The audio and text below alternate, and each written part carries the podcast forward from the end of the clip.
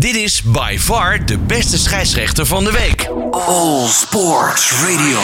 Ja, het is uh, maandag, dus uh, we gaan weer een blik werpen op de VAR en de arbitrage in de Eredivisie. En afgelopen weekend werd speelronde 19 gespeeld, met daarin toch een uh, aantal zeer merkwaardige momenten. Wat is Mario van de Ende opgevallen en wie mag zich deze week kronen tot by far de beste scheidsrechter van de week? Nou, laten we dat aan Mario gaan vragen. Mario, hele goedemiddag. Hallo, goedemiddag.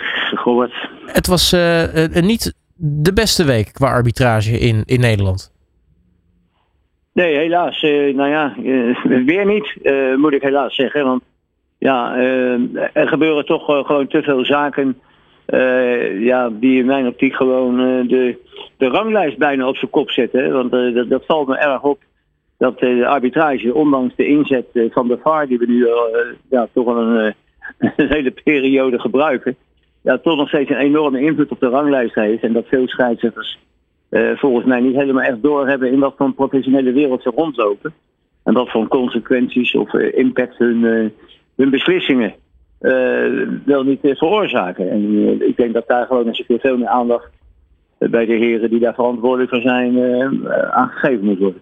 We kunnen best veel momenten noemen eigenlijk deze week. maar laten we dan toch maar chronologisch beginnen.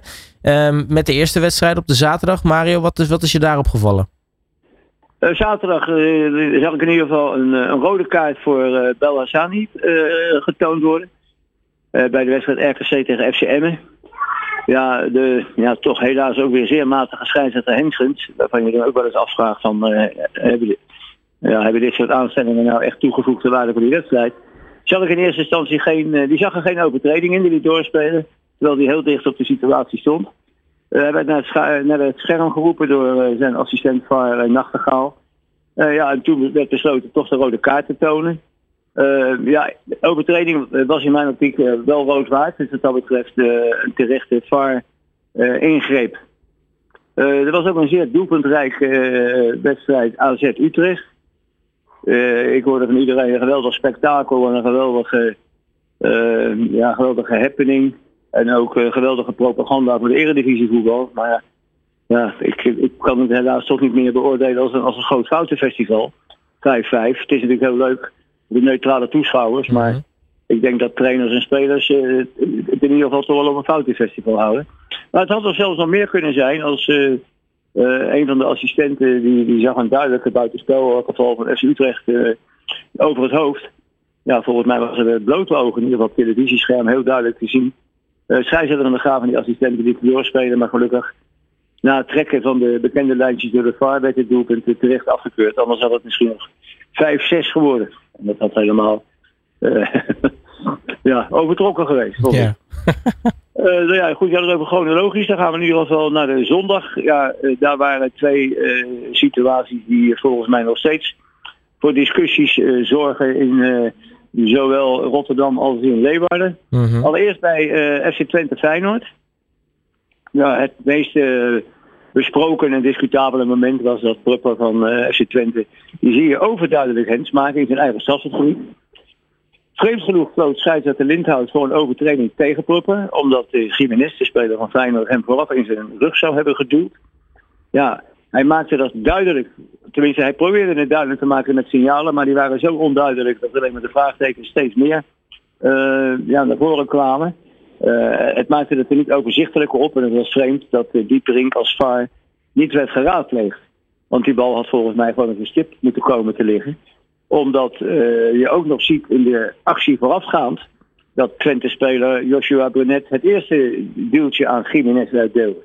Ja, en het duwtje van Jiménez, uh, nogmaals, ik heb het nu ook van twee kanten kunnen bekijken. En uh, dat is mij nog steeds ontgaan. Dus ik kan me indenken dat ze in Rotterdam ja, van, dit, van deze beslissing nog steeds toch nog wel een, een beetje ja, ja, rotte smaak in de mond hebben. Ja, en bij Cambuur, Cambuur Fortuna Sittard, daar maakte scheidsrechter Mansholt er helemaal een, een, een heel vroeg carnaval van. Want uh, daar kregen we eerst uh, uh, Uldering scheel. Maar die had daarmee gewoon erg geluk, omdat hij met een, een veel te hoog been inkwam. En uh, dat had ook best, best anders bestraft kunnen worden. Mm -hmm. Maar wat verder gebeurde, dat grenst bijna aan het ongelofelijke.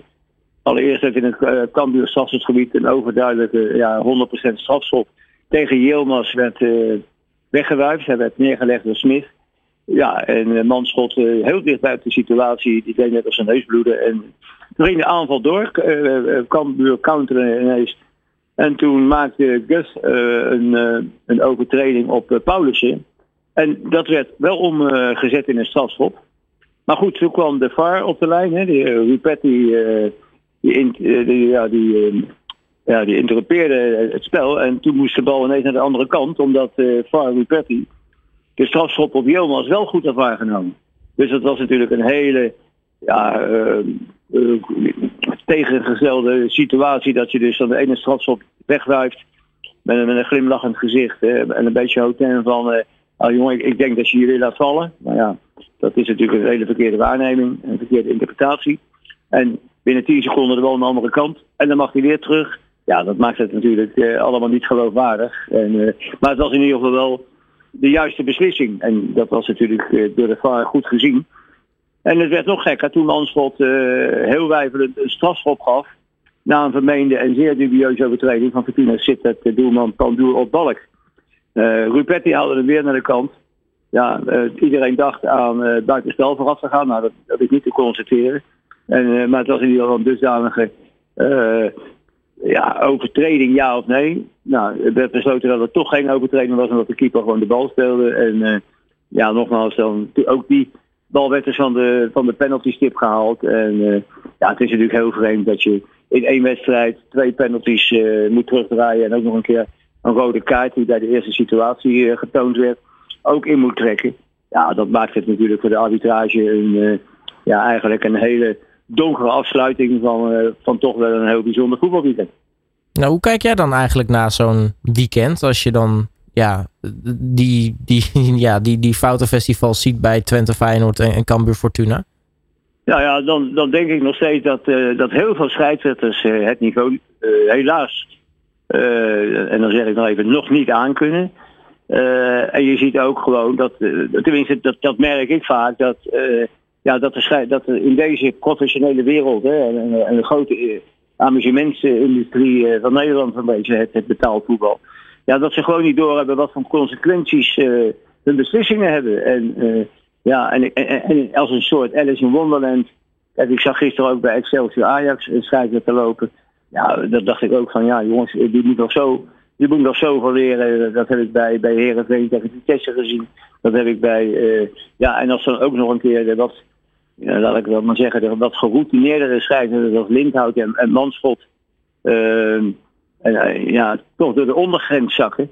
Dan denk ik bij mezelf, ja jongens, er, er moet echt nog wel uh, wat aan de opleiding, CQ-begeleiding gedaan worden om die mensen naar een veel hoger niveau te tillen. Nou, dat is, dat is helder. Nou dan is het tijd voor natuurlijk by far de beste scheidsrechter van de week. Wie is de beste scheidsrechter van het seizoen? Dat bekijken we eerst per week. Dit is by far de beste scheidsrechter van de week. Met Mario van de Ende. Ja, Mario, ondanks dat er een aantal scheidsrechters door de ondergrens gezakt zijn, waren er wel een aantal die nou ja, in ieder geval wel degelijk hun wedstrijden konden fluiten. Ja, ja, zeker. En ik heb uh, ja, het beste voorbeeld vond ik bij FC Volendam Groningen.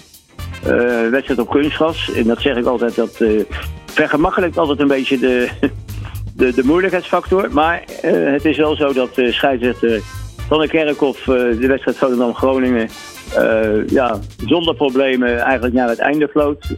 en geen gekke dingen niet gebeuren.